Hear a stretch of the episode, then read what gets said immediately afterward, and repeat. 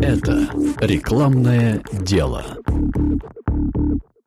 Привет, это подкаст о психологии в рекламе и мастерстве креативного копирайтинга. Меня зовут Влад Данки, и здесь я делюсь своими размышлениями над книгой Юджина Шварца «Breakthrough Advertising». И хочу показать, что эта книга, написанная более полувека назад, не потеряла своей актуальности в наше время и остается очень полезным пособием для всех, кто занимается рекламными и не только рекламными текстами. В этом выпуске я хочу уделить немного внимания рекламе, которую пытаются использовать некоторые рекламодатели из сферы малого и среднего бизнеса. Нельзя сказать, что ее не пытаются использовать и большие бренды, но все же на базе своего опыта я могу утверждать, что в большей степени она характерна именно для сферы малого и среднего бизнеса. Потому что именно такой бизнес чаще всего играет в догонялки, то есть дает рекламу как бы вдогонку за рекламой больших брендов, причем стараясь указать на некоторые недостатки или слабые стороны, о которых их реклама умалчивает. Такой способ рекламы еще называют партизанской. Она малобюджетна и работает условно как бы против рекламы больших брендов, но не явно против. Это к тому же запрещено законом, а как бы скрыто, намеком или косвенным упоминанием. То есть такая реклама по своему замыслу должна, образно выражаясь, пробивать брешь в массовом доверии большому бренду. Например, так было несколько лет назад в рекламе услуг мобильной связи у нас в стране, когда на рынке появились слухи, что бренды-лидеры, предлагая вроде бы выгодные по цене пакеты услуг, в конце каждого месяца списывают деньги за все оплаченные услуги, в том числе и те, которыми абонент не воспользовался.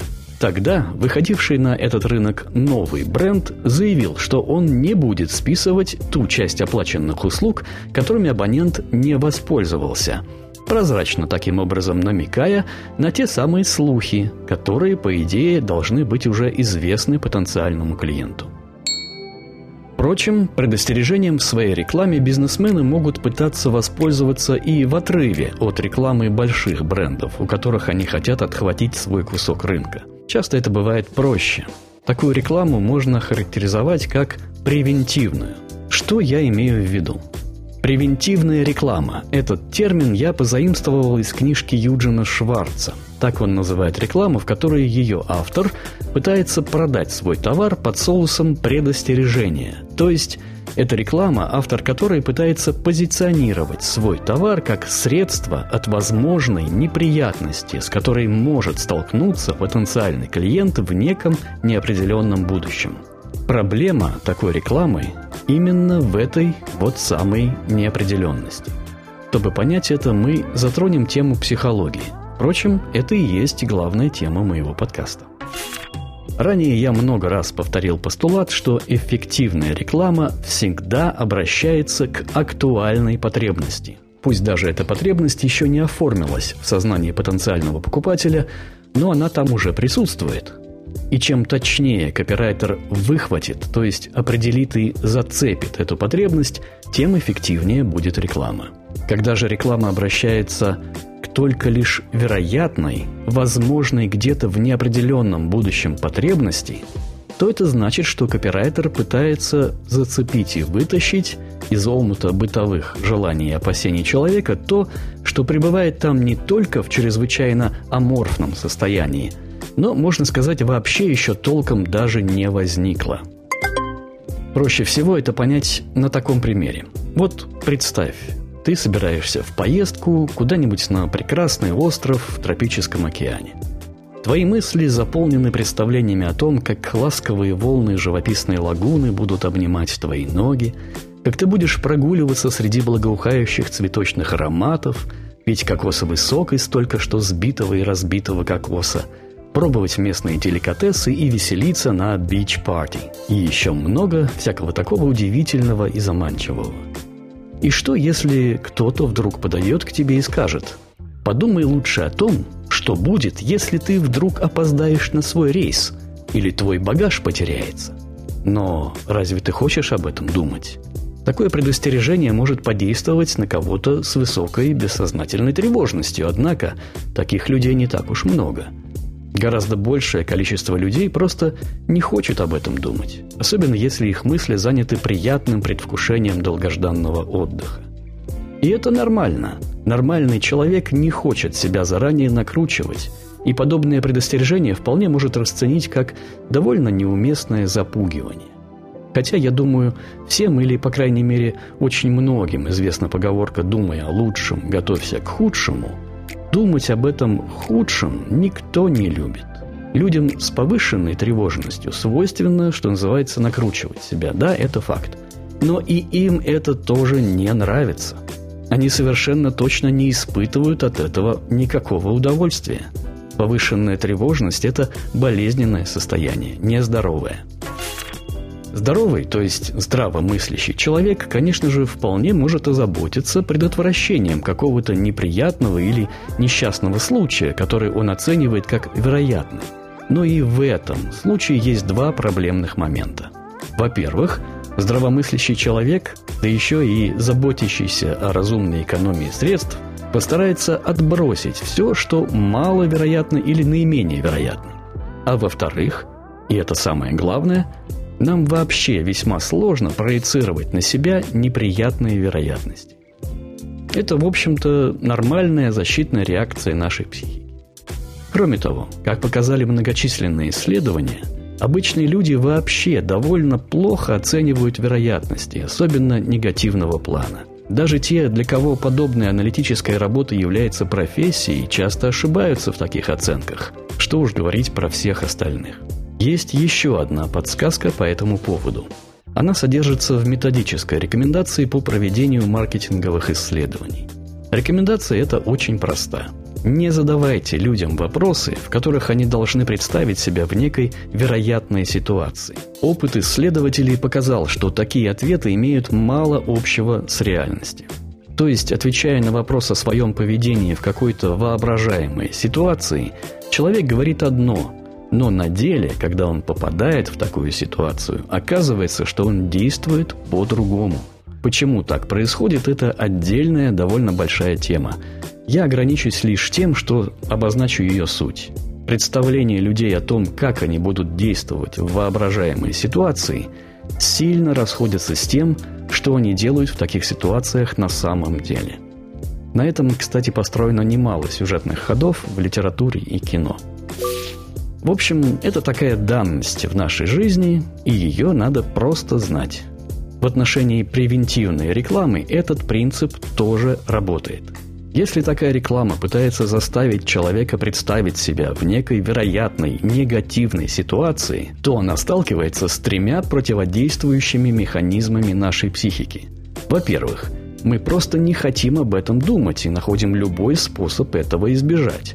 То есть человек может сознательно или даже бессознательно просто проигнорировать такую рекламу. Во-вторых, мы вообще плохо оцениваем вероятности. А в-третьих, мы очень плохо умеем представлять себя в воображаемой ситуации. Вернее, воображать-то мы себя умеем, но вот только это имеет очень мало общего с нашим реальным поведением. Чаще всего, как опять же показали исследования, в воображаемых ситуациях люди представляют себя более сознательными и умелыми, нежели они есть на самом деле. Поэтому, если, например, некий банк средней руки, скажем так, пытается намекнуть в своей рекламе, подумайте о том, а что если окажется, что ваш большой и крутой банк вас обманул, то можно вполне уверенно сказать, что большая часть целевой аудитории просто проигнорирует эту рекламу. Либо отбросит ее как нерелевантную, типа «это не про меня, со мной такого не случится, меня не проведешь» и тому подобное. И еще немалая часть аудитории просто не сможет примерить на себя предлагаемую ситуацию, потому что, как говорят многие, никто не знает, как оно там на самом деле. Такая реакция – это своего рода сплав игнорирования и отбрасывания по признаку нерелевантности. Но большая часть – это, конечно же, не вся аудитория. Остается та часть, в которой обитают тревожные личности. На них такого рода реклама может подействовать, даже очень. Но, во-первых, паразитирование на чьей-то тревожности – это так себе способ с точки зрения этики, а во-вторых, Тут я вновь обращусь к книжке Юджина Шварца. Он не обсуждает этические вопросы в данной теме, но указывает на важную особенность нашей психики, апелляция к которой является единственным относительно этичным способом сделать превентивную рекламу эффективной. Особенность эта состоит в том, что забота о своих родных и близких порой значит для нас больше, чем забота о себе. Ты можешь сказать: «Ой, да ладно, люди всегда больше думают о себе». Все верно.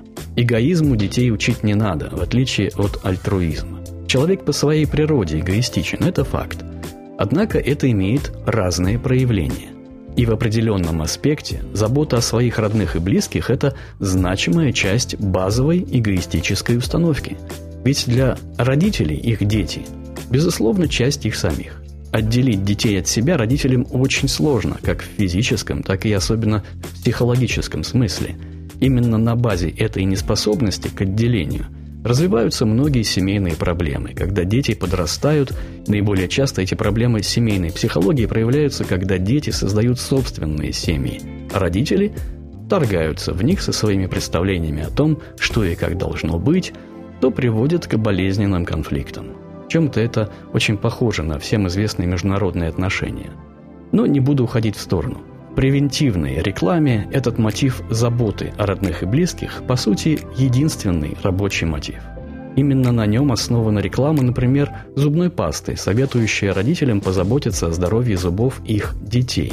Ровно то же самое используется в любой рекламе профилактических средств для детей, направленной на родителей. Тот же самый мотив работает и в рекламе банковских услуг, в которых предлагается профилактика опасности стать жертвой мошенников.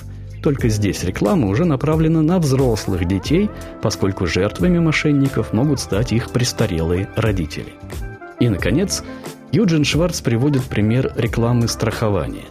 Во многих странах это чрезвычайно распространенный вид рекламы, и лучше всего она работает, когда страховщик предлагает страхующемуся позаботиться не о себе самом любимом, а о тех, кого он любит и кто может оказаться в сложной ситуации, если вдруг с ним что-то случится.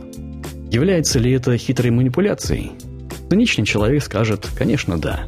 Однако, если чуть поглубже задуматься, то такая реклама апеллирует к этическому чувству человека, чувству его ответственности перед родными и близкими. И говорить об этом правильно. Хотя в этом есть, конечно же, и определенная выгода страховщика. В общем, все весьма непросто. Но наш мир таков, он сложный, в нем все непросто.